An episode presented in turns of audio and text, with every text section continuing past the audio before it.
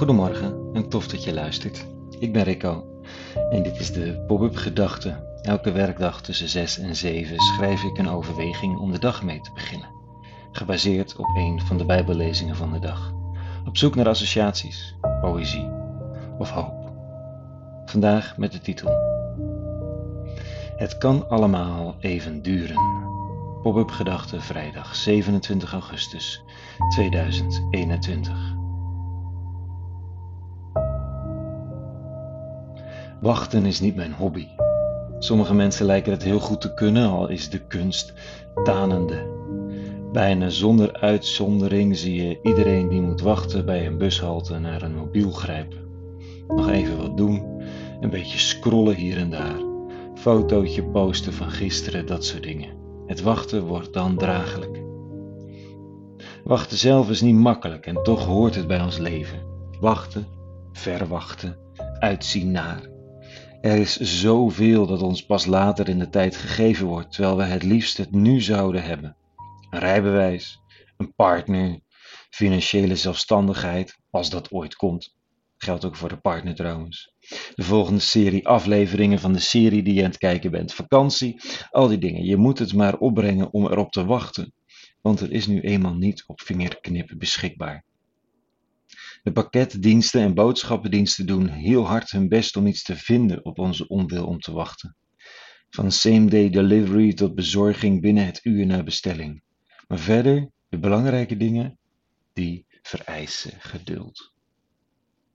Ik lees vandaag het begin van een verhaal dat Jezus vertelt. In die tijd vertelde Jezus zijn leerlingen deze gelijkenis. Het is met het rijk der hemelen als met tien meisjes die met hun lampen uittrokken de bruidegom tegemoet. Vijf van hen waren dom, de andere vijf verstandig.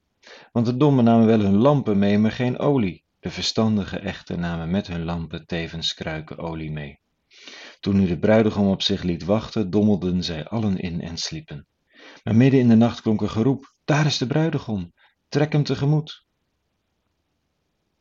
Redelijk lomp vertaald hier met domme meisjes. Maar misschien was het ook lomp uitgesproken. Wie zal het zeggen? Het verhaal gaat nog verder, maar ik weet vanmorgen al wel weer even genoeg.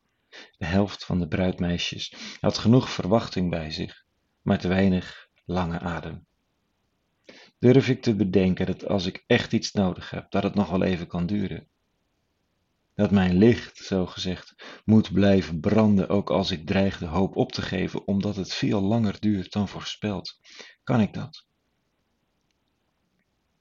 In christendom is het steeds weer opnieuw noodzakelijk dat verwachting gepaard gaat met lange adem.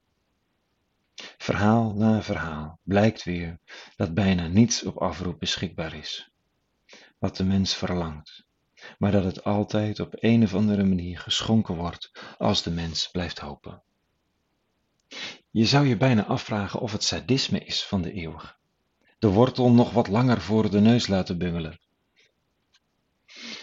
meestal lijkt de mens er zelf nog niet klaar voor. Meestal moeten degene die verlangt in het wachten nog een veranderingsproces ondergaan, om dan met echt open handen te kunnen ontvangen wat gegeven wordt.